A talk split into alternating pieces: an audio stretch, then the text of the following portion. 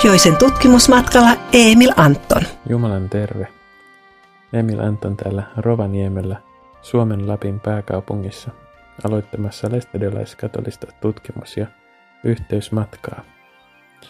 Tarkoituksena on käydä lestadiolaisuuden ydinalueella ja etsiä eri lestadiolaishaarojen jäseniä ja myös katolilaisia täältä Euroopan pohjoisesta periferiasta ja luoda jonkinlaista yhteyttä, antaa lahjaksi lehtiä ja kirjallisuutta näistä eri taustoista vähän ristiin rastiin. Aloitin tämän matkan Korteniemen suvusta, johon tutustuin ystäväni Joona Korteniemen kautta, jolta oikeastaan tämä lestadiolais-katolinen idea tulee. Hän oli vanhollis-lestadiolainen puhuja, piti suosittua hulluin huonelainen blogia, mutta liittyi sitten katoliseen kirkkoon ja nykyään kirjoitamme yhdessä hapatusta.net-blogia. Ja hänen kauttaan sain yhteyden vanhollislestadiolaiseen Korteniemen sukuhaaraan, jossa sain osakseni vieraanvaraisuutta ja erinomaista ruokaa. Ja sitten vielä sen jälkeen vierailin rauhansanalaisessa kodissa samasta Korteniemen suvusta täällä Rovaniemellä Tuomo Korteniemen luona, joka on entinen kotimaan päätoimittaja ja pappi ja väyläkirjojen kustantaja. Paljon hyvää kristillistä kirjallisuutta kustantaa ja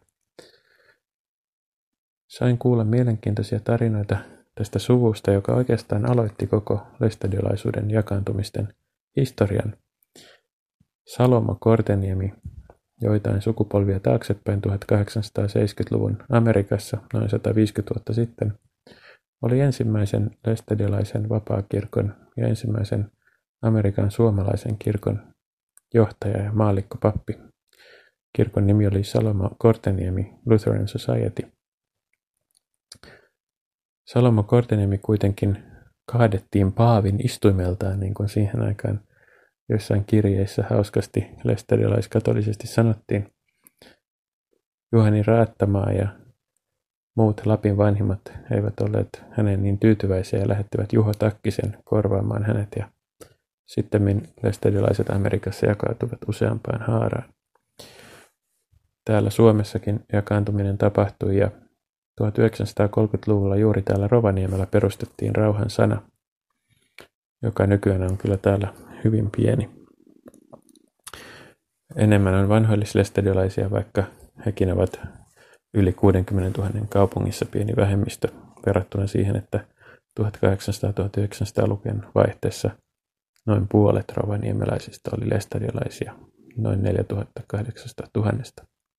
Täällä vaikutti myös kuuluisa kirkkoherra Aatu Laitinen, joka kirjoitti tunnetun varhaisen lestadiolaisuuden historiakirjan Muistoja Lapin kristillisyydestä. Sain myös kuulla, että hänestä on tekeillä elämäkerta. Huomenna saatte kuulla lisää Pellosta, jonne matka jatkuu Korteniemen suvun alkukotiin ja Torniojoki Laaksoon vanhoille lestadiolaisuuden ydinalueelle. Tänään päätän raportin Salomo Korteniemen kirjeestä otettuun tervehdykseen.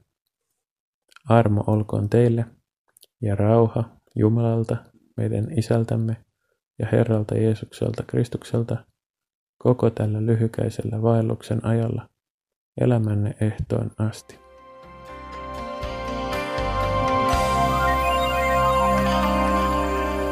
Yhteistyössä Emil Anton ja Kristityt yhdessä ry.